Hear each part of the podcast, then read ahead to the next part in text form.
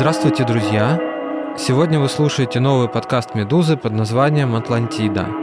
Его ведущие — это я, Андрей Перцев, политический обозреватель «Медузы». Может, вы помните меня по подкасту «Перцев и Гази». Всем привет, меня зовут Андрей Першин, я автор подкаста «Земля», и еще я занимаюсь фотографией, видео и анимацией. О чем этот подкаст? Мы будем разговаривать с вами о стране, которой нет, которая, как Атлантида, погрузилась в волны прошлого. Мы будем говорить о России, о жизни в ней, быте в ней, потому что с тех пор, как началась война, прежней России больше не существует. Мы не будем утверждать, плохое это было государство, страна со всеми ее предметами, хорошая. Она была просто вот такой. И то, какой она была, мы будем обсуждать.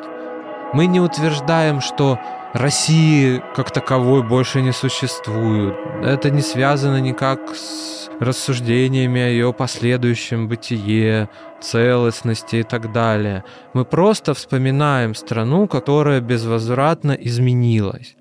И с тем, что она изменилась, я думаю, согласятся и те, кто остался в стране, и те, кто уехал такие люди, как мы.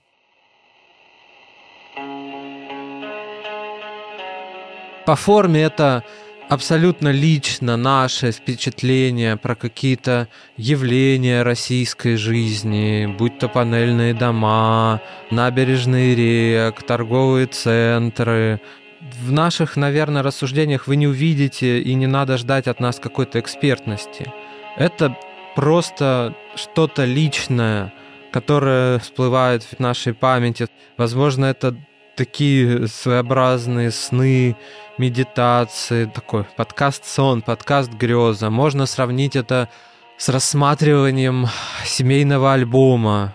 Кстати, вот подобный эффект, мне кажется, может возникать, э, когда рассматриваешь семейный альбом с советским прошлым. Да, это тоже страна, которой нет.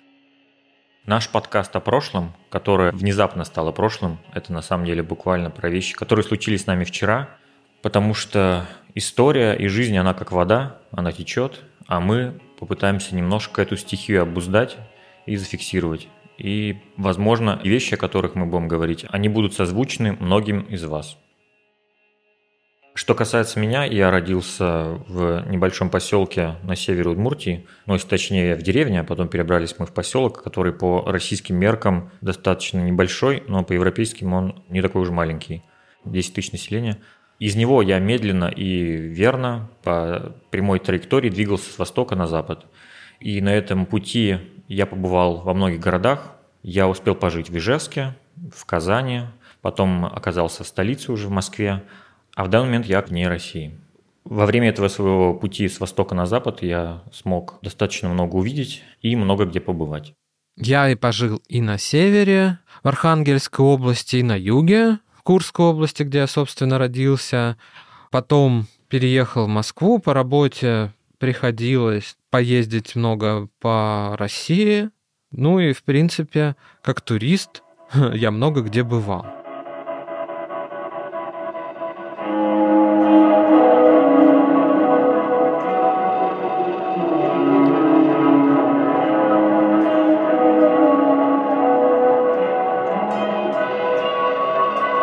Начать мы решили с темы, которая сама напрашивается как вводная, как тема для первого выпуска. Это поезд, да, это поезд, который отвезет вас в нашу Атлантиду.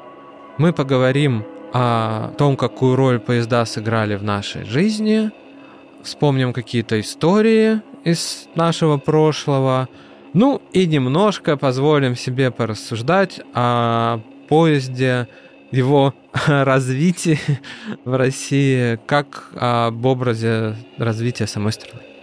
Для меня поезда еще с самого детства, они были, можно сказать, как будто бы даже и живыми существами, потому что жил я первое время в деревне, еще даже и не в поселке, и мы даже жили на окраине этой небольшой деревни, и поезда был воплощением того, что существует такой мир, за пределами деревни, потому что казалось, что она изолирована, что над ней как будто бы такой колпак, как из мультфильма про Симпсонов, когда там колпак на город одели.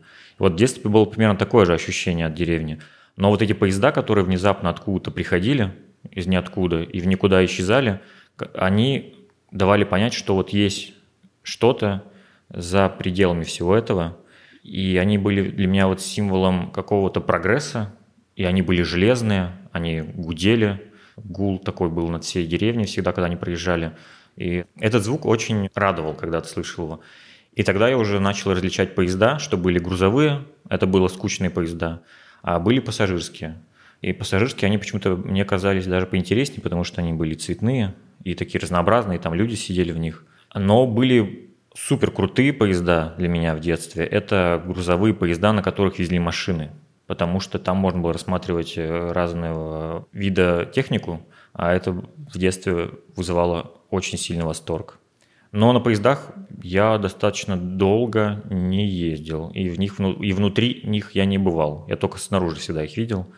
Но я очень часто был под ними, потому что у нас не было нормального в деревне перехода для людей. Из-за этого мы с семьей, и вот я с детства, мы всегда вот под вагонами поездов пролазили.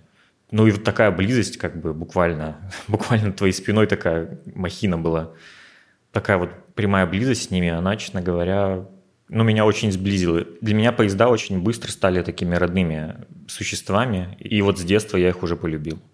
Но еще помимо всего этого, у меня семья очень тесно связана с поездами, потому что мой папа, он уже много очень лет и до сих пор работает на железной дороге. И это всегда было и есть неотъемлемая часть нашей семьи, вся вот эта железнодорожная тема. И даже праздник, День железнодорожника в детстве всегда был один из главных дней вообще в году. И вот все эти причины, которые я сейчас озвучил, но после них, как вы, наверное, уже поняли, невозможно не любить поезда уже с самого раннего детства. Но я говорил про изоляцию, которая чувствовалась почему-то вот в моем личном детстве, и поезда ее ну, ломали вот эту стену какую-то в голове, говорили, что мир все-таки есть где-то за пределами. Дело в том, что где-то в начале, по-моему, нулевых по России таким турне на бронепоезде мчался Ким Чен Ир, тогда президент еще. Не президент, а как я не понимаю уже даже. Ну, глава Северной Кореи, можно сказать. Да, отец, отец нации, северокорейское божество, короче. Ким Чен Ир, он ехал из э, Северной Кореи через всю Россию в Москву. И он проезжал нашу деревню. И вот это было просто событие. Это, я даже не знаю. Я вот сам это лично не видел, потому что что-то мне не удалось это застать. Старики помнят. Ну да, у меня у бабушки просто еще был дом прямо около железной дороги из огорода видно было, как поезда проезжают. Они как будто бы на соседней улице были. И там проезжал Ким Чен Ир на своем old-fashioned, как говорится, бронепоезде.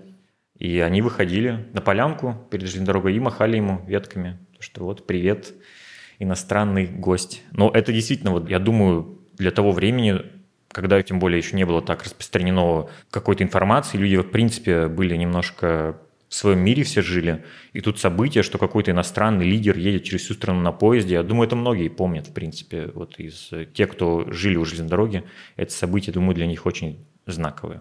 Когда прошло это вот предвкушение иностранного гостя, это примерно вот начало нулевых, как раз в это время я оказался уже и внутри поезда дальнего следования.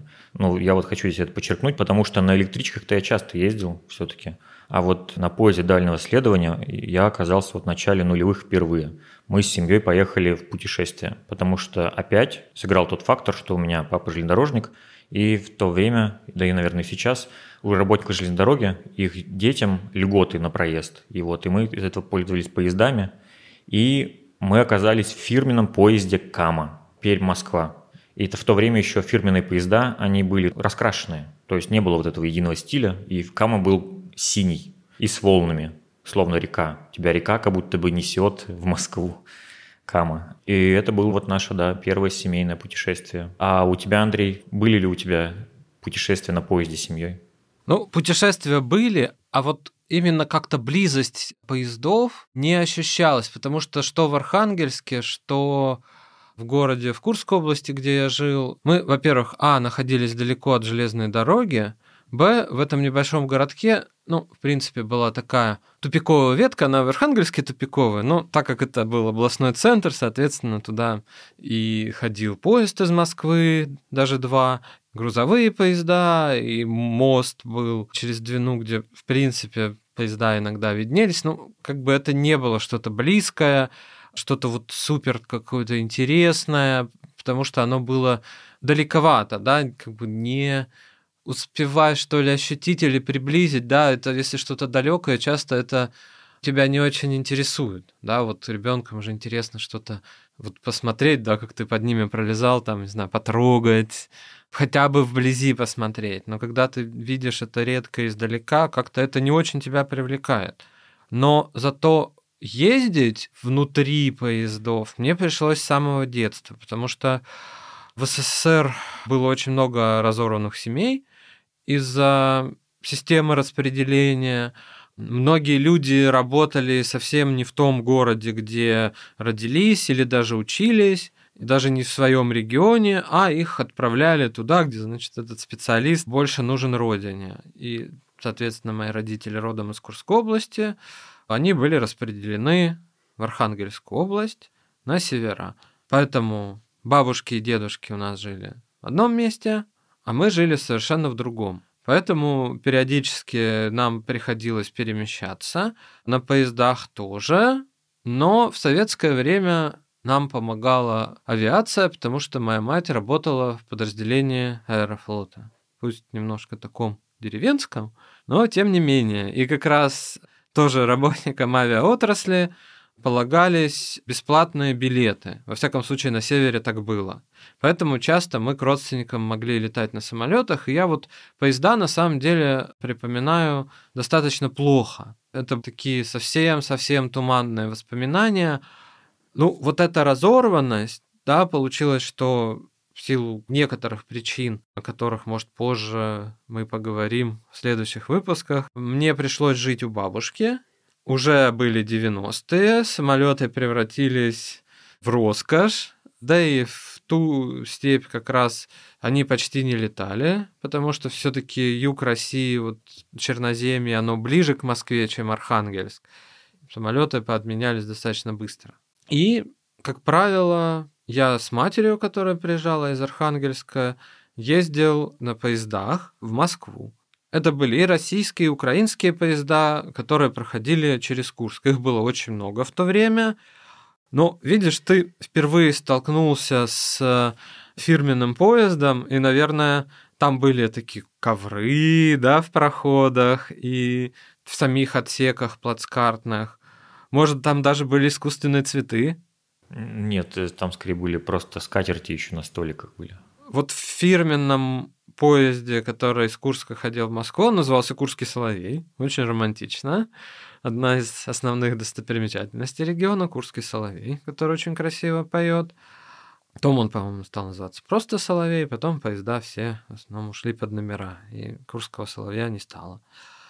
Это была для нас большая роскошь, и мы ездили на более каких-то простых проходящих поездах. И вот эти проходящие поезда, конечно, ну, не то чтобы завлекали и привлекали. Я помню, например, достаточно жуткую дорогу в поезде ночью, где не было окна, это была зима, окно было завешено байковым одеялом. Соответственно, ты пытаешься спать, очень холодно, ты в одежде, в шапке, значит, в теплой зимней куртке, в варежках, спать не очень получается, потому что холодно.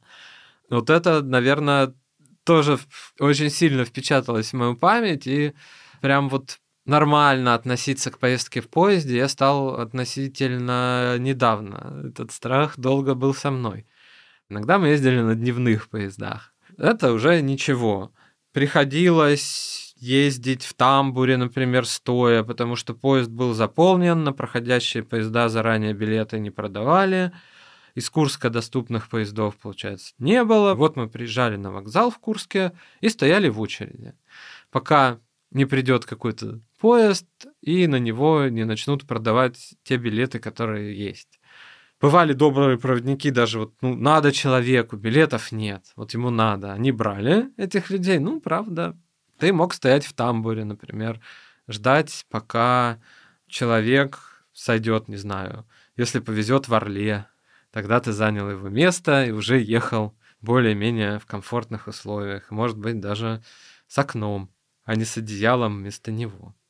Плюсом к окнам в странном состоянии, сквознякам, риском оказаться в тамбуре. Было очень неудобное исследование, это продолжается до сих пор для ночных поездов до Курска, потому что на пути из Москвы у тебя возникают крупные города, Тула, Мценск, Орел, где люди или входят, или выходят. Это ночь, соответственно, они шумят, мешают. В общем, ночи были бессонные, и поезд был именно тем этапом дороги, который вот хотелось прям, чтобы вот он скорее бы прошел. Может быть, первые там секунды еще ничего, ох, я еду куда-то, там что-то меняется в жизни. Потом все, поезд, приезжай быстрей. Ну, возможно, я проезжал, получается, тогда с семьей твои края, потому что мы же ехали в Украину, и мы ехали тоже на украинском поезде. Он был Москва-Мариуполь. Ну, Андрей, твои детские воспоминания, конечно, они связаны, да, больше с тем, что ты превозмогал, а я, получается, наслаждался больше поездкой. Но на самом деле я особо ничего не чувствовал, потому что я был слишком юн, чтобы что-то понимать, и не особо осознан. А вот когда уже я перешел к самостоятельным поездкам, там немножко все поменялось. И еще ты упомянул про очереди за билетами.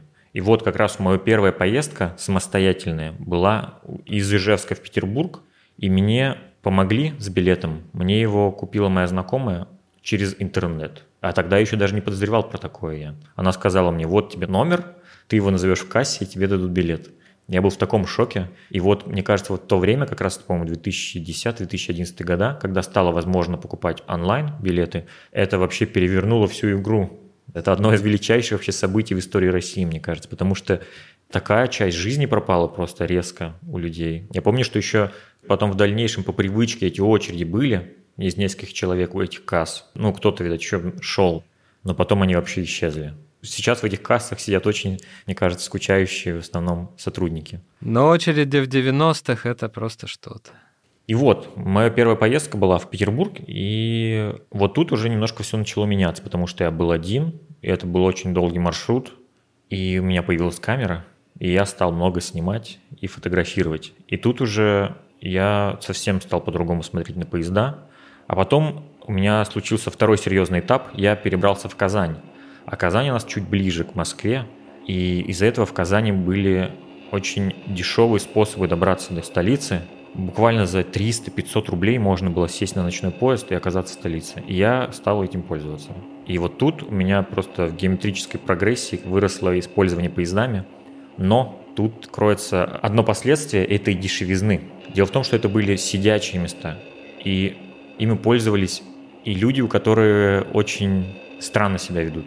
Из-за этого я ездил в порой очень необычных вагонах с очень странной атмосферой, и в основном это была зима, очень было темно, были какие-то очень странные станции, и вообще казалось, что это какие-то, знаешь, такие сумрачные поезда, просто непонятно, где они едущие, и с непонятными людьми, которые туда выходят и заходят. Бывали странные истории с проводниками в таких поездах. Дело в том, что у нас в этом уже таком очень странном поезде был проводник, который был знаешь, такой, я даже не могу сказать, человек с очень странным эмоциональным состоянием. В один момент он стал искать себе какого-то собеседника, он подсел какой-то очень одиноко скучающей женщине, сидел, все это ей рассказывал, смеялся, а потом просто ее пригласил к себе в купе, и они там исчезли ну, на долгое время. А потом они вернулись, красные, запыхавшиеся, лохматые, улыбающиеся. Потом э, они как бы попрощались, и я увидел в окне, что ее встречает как бы семья с детьми, с мужем. И я просто сидел, и у меня глаза вот были шире, чем они могли Блин. бы быть. Так что чем я чаще стал пользоваться поездами, тем чаще стали со мной случаться и встречаться всякие очень выбивающиеся из обычной жизни вещи и события. Ну, а у тебя были какие-то истории в поездах? Вот с тех пор, как я поехал в Архангельск учиться в университет, мне какое-то время, достаточно долгое, наверное, пока я не стал работать, бабушке и дедушке приходилось ездить на поезде. Ну и обратно, соответственно, Москва-Архангельск. И опять же, в этих путешествиях мало что могло тебе прибавить любви к поезду, потому что, а, несмотря на то, что Архангельск не так уж далеко от Москвы, тысячи километров. Поезд с него шел около суток в то время. Ну и сейчас он идет в районе 20 часов. Почему так происходит? По пути много разных станций небольших в Архангельской области. Начинается она большая, у которых поезд вот это, ну, чуть ли не единственная связь с областным центром. Он там останавливается. В какой-то момент, раньше это была Коноша, потом станция Базерская, сейчас не знаю, я давно на поезде не ездил в Архангельск. Меняли электровоз на тепловоз, потому что самому Архангельску электрифицированной дороги до сих пор нет. Это, соответственно, занимало какое-то время достаточно большое и занимает, я думаю, до сих пор. То есть это вот, опять же, дальняя дорога, как раз поезд ночью начинает входить в эту территорию, тоже эти люди, они выходят из Москвы, едут в города. Я понимаю, им надо, но мне-то хочется как-то отдохнуть. Я эгоист. Во-вторых, так как это долгая дорога, ты прямо вынужден взаимодействовать с попутчиками. И не всегда это приятные контакты. Можно, ну, просто ехать, можно с кем-то поговорить. Не скажу, что что-то хорошее прям я припомню из путешествия в поездов. Был забавный случай. Со мной ехал парень, он разговаривал активно с попутчиками, он был челноком. Ехала женщина с ребенком, тоже она была, я так понял, челноком, ехала девушка-студентка. Вроде как, ну, все было нормально и вежливо, пока они не решили играть в карты. Они мне предложили поиграть в карты, я в эту игру играть не умел, в которую они играли, и они объявили, что я паршивый интеллигент, и ими брезгую. Ничего страшного не случилось, все были трезвы, все были в приличном состоянии, никакой драки, ничего, но осадочек остался. И один раз в этом поезде меня обокрали на достаточно серьезную для студента сумму, причем деньги у меня украли из кармана брюк. Как это произошло? Какой гений карманного искусства смог это сделать? Я до сих пор удивляюсь. Но вот опять же для меня вот это вот не самая комфортная атмосфера была. Еще и Архангельск не сильно баловали качественными поездами. Может, фирменный был более-менее уже неплохой, а вот обычный, но он с этого был скоро, он чуть быстрее там на час, может, ехал, он был в состоянии вообще оторви и брось. А если это было лето, к нам присылали вообще чуть ли не 50-х годов какие-то вагоны с деревянными окнами, с какими-то полуободранными полками, дембеля ходят не очень трезвые, куча тоже, ну, не очень понятного вахтового народа. В общем, не прибавило любви у меня. У меня куча историй, на самом деле, про людей, потому что я, наверное, побольше ездил или просто побольше помню. Но у меня, честно говоря, вот не было какого-то очень яркого негативного события или опыта, или встречи в поездах. Как-то все было в целом достаточно, знаешь, вот так киношно даже. Мне попадались очень разные люди, просто люди, с которыми я, наверное, вообще никогда бы в жизни, в принципе, не мог никогда нигде не встретиться, но в поезде мы, конечно, с ними встречались случайно. Я вот, когда переезжал из поселка в Казань, я сел тоже на поезд такой ночной, в дождь. Сцена, как будто бы тебя депортируют. Но на самом деле я уезжал по собственному желанию. И сел я за стол, оказался рядом какой-то среднего возраста мужик. И я с ним просто стал разговаривать, куда я еду, почему. Я ему сказал, что я еду работать в рекламе в Казань. И он мне что первое, что сказал, что «А, наверное, по распределению».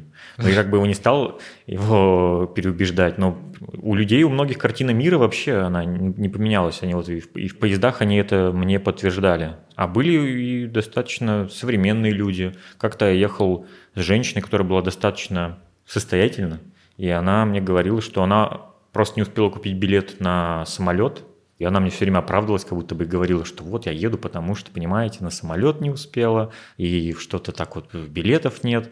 Но она была очень приятная. Это, мне кажется, вообще один из немногих раз, когда я в поезде был настолько сыт, что я вообще не мог двигаться, потому что она меня постоянно угощала чем-то. Бывали и мужики такие трудяги. Как-то мне попался мужик, который ехал даже не в центральные города, он ехал как будто бы из какого-то Пермского края в Иваново. И меня вот это поразило, что вот существуют такие маршруты у людей, которые не включают в себя столичные станции, что люди где-то вот ездят какими-то перекладными по России, потому что все равно все идет в столицу.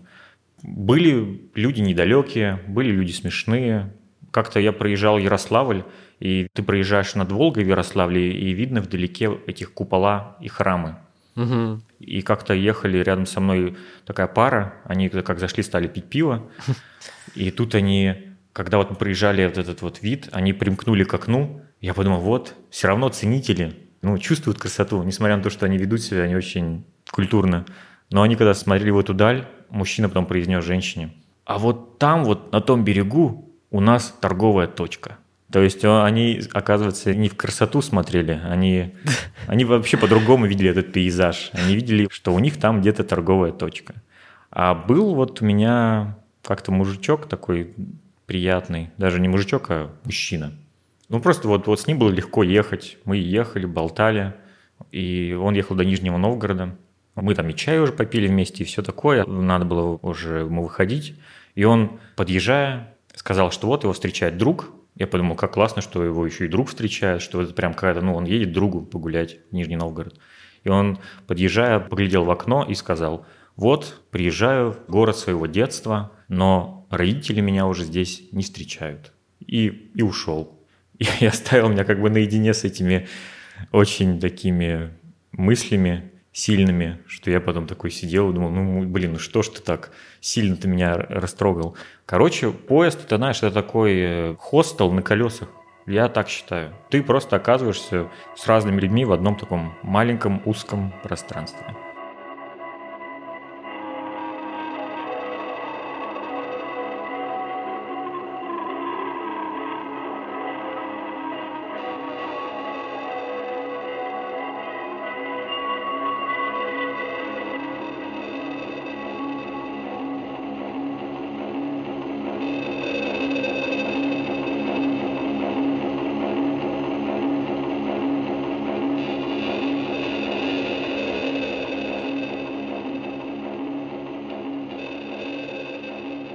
После того, как я переехал в Москву, вот эти долгие поезда Архангельск-Москва из моей жизни ушли, да, потому что это разорванная семья.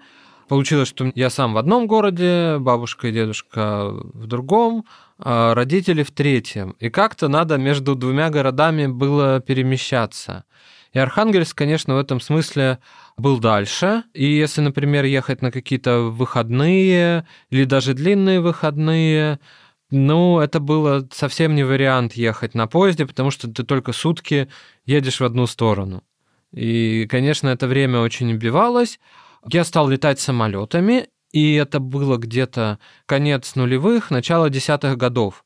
Самолеты начали становиться дешевле, авиакомпании пытались переманить людей, и, в принципе, получалось так, что цены были сопоставимыми, но я мог, например, на выходных съездить к родителям.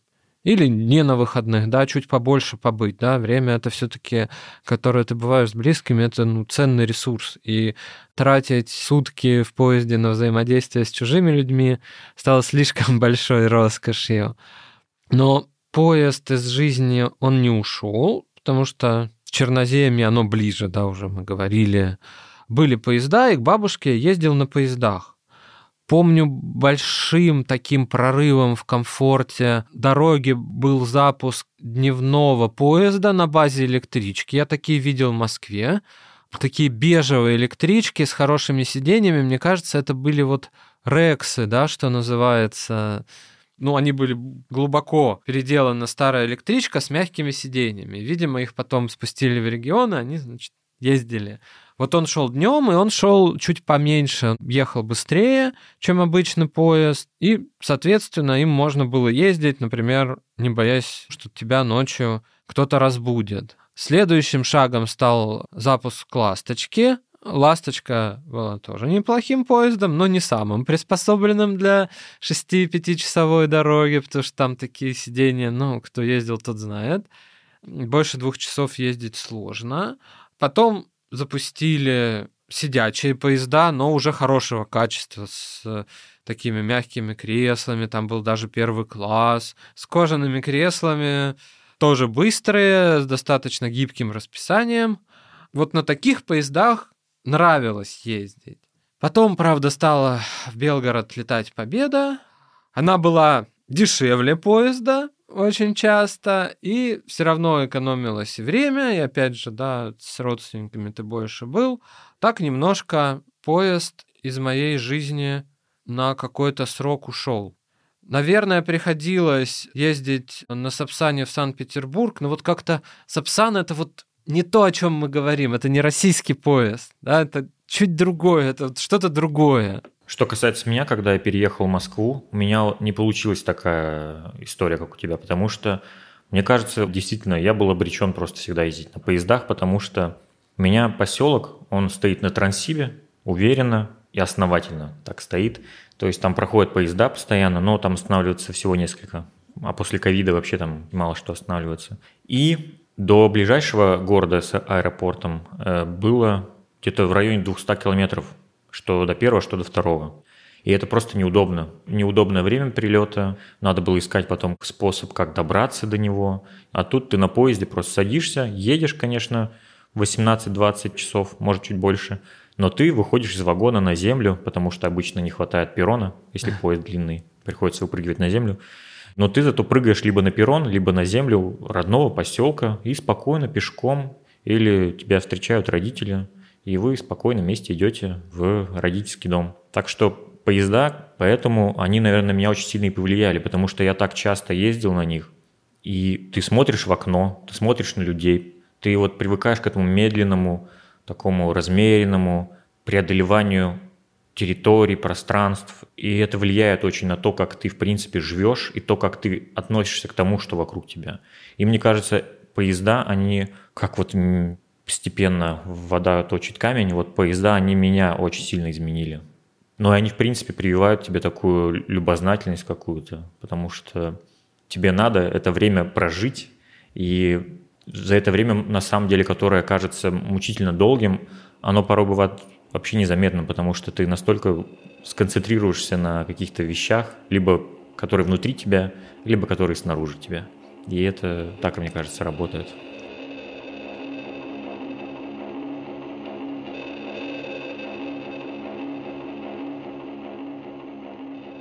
Ну, получается, что ты до такой степени любишь поезда, что доехал на поезде от Дальнего Востока до европейской части страны.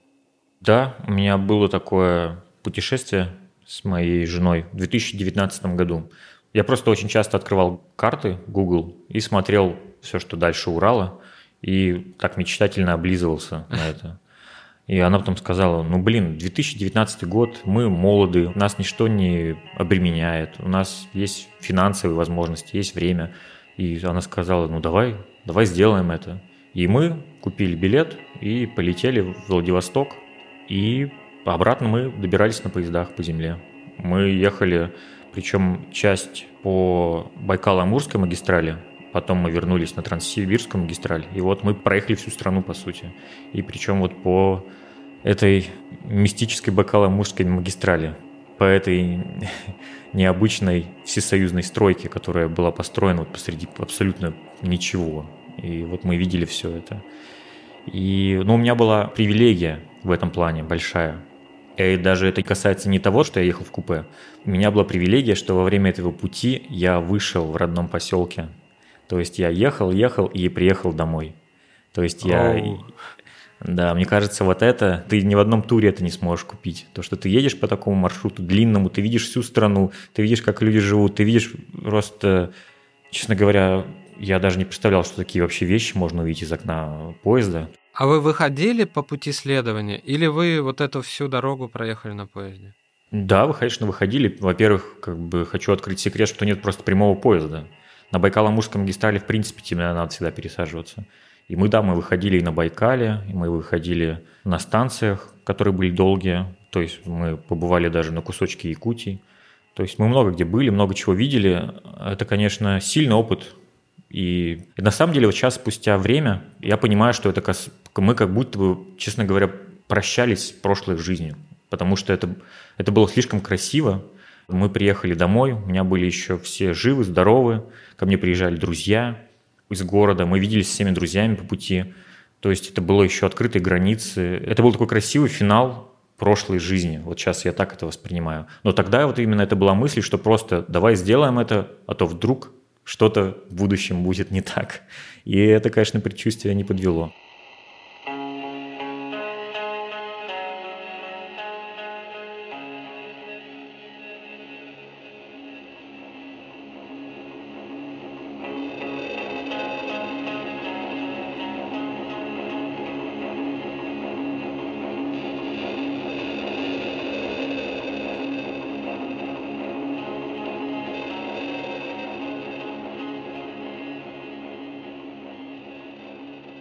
Ты вот еще, Андрей, упомянул про современные поезда, и я хочу сказать, что мне на самом деле очень нравилось то, что происходило с российскими железными дорогами, их модернизация, все эти новые поезда, мне это очень нравилось.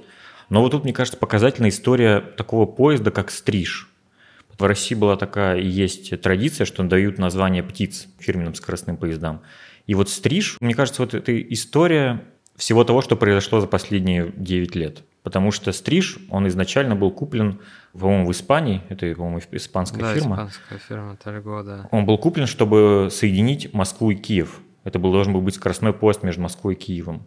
Но в 2014 году это сразу уже отпала идея, и его поставили на сообщение между Москвой и Нижним Новгородом. Он так покатался, поездил, я даже в нем один раз прокатился. И потом, когда Москва стала делать сообщение с Европой, он стал маршрутом Москва-Берлин. Это был скоростной поезд. Туда было ехать примерно 18-20 часов. Кстати, как ко мне в поселок. Абсолютно идентичное по времени.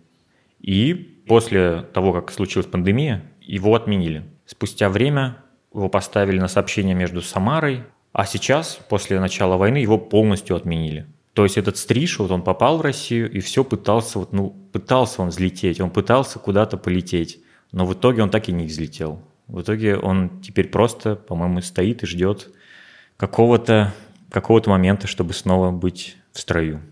Про изменение поездов в России ты сказал очень хорошо, потому что вот эти все поезда закупленные, наверное, кроме «Ласточки». Не знаю, мы не эксперты, насколько глубоко «Ласточка» укоренена в России в смысле производства. Она тоже иностранная, по-моему. Ну, она Siemens, но она производится в России. Вопрос, насколько детали к ней локализованы. Стриж перестал ходить, Сапсан, ну, тоже, мне кажется, недалеко осталось. Но вот именно в российских вагонах и поездах все равно меня поражало, что это вот какая-то часть вот попытки, да, России, правда, осовремениться, да, что-то вот получается, если там стриж, сапсан, что-то привнести из-за границы передовой опыт, и самим начать что-то делать. Но вот всякие детали, не знаю, вот в этих новых сидячих поездах, кресла, ну да, они достаточно удобные, но ты смотришь, как они сделаны, буквально вот рама сварена, там что-то к ним приварено, они сами, значит, к полу приварены. Стоит этот тот же титан, дизайн не очень как бы проработан, проводники вот эти в форме. Я понимаю, что они везде в форме, но в России почему-то еще вот как бы связываешь это, что проводник какой-то как силовик, да, вот он следит за порядком в том числе. И поэтому вот поезда как-то очень как бы рифмуются российские с судьбой самой России. Очень хорошо, что ты начал этот разговор. После твоей такой речи сильно я хотел бы рассказать про свою последнюю поездку в Россию.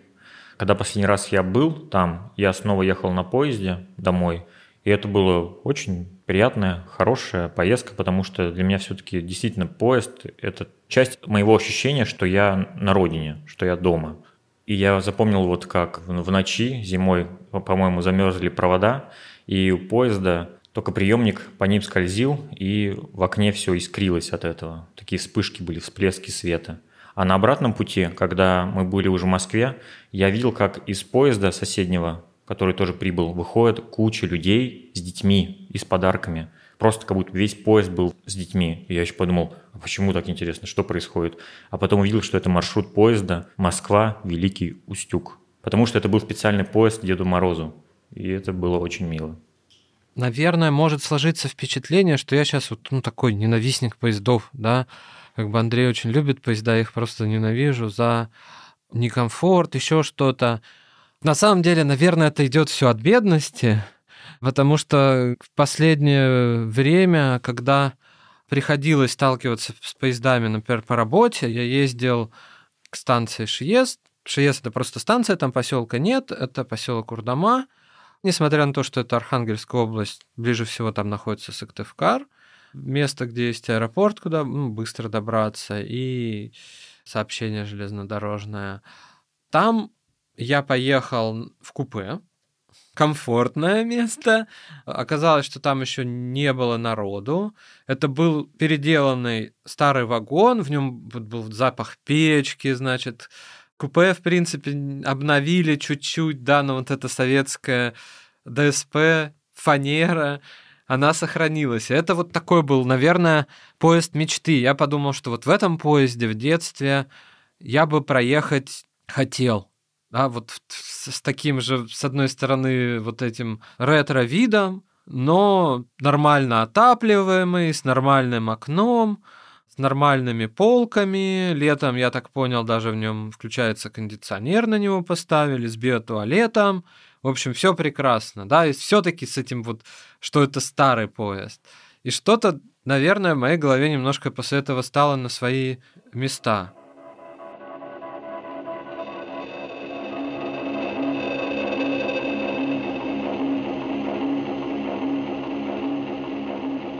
Сейчас, когда ты начинаешь вспоминать, и этого вот не хватает, действительно, наверное, не хватает, и все-таки это иногда нужно было делать. Вот это, я понимаю, да, в нем было, может, сложно заснуть в этом поезде, который постоянно заходят люди и выходят люди, но сам поезд как бы тебя баюкал вот этим своим качанием, туда-сюда, вот монотонными звуками дороги. Может быть, кстати, это из-за не очень хорошей звукоизоляции тоже происходило. Ну, в общем, вот это ощущение ни с чем не перепутаешь, и покрушение в сон тоже. Не зря на Ютубе можно обнаружить достаточно много таких ASMR-видео со звуками поездов.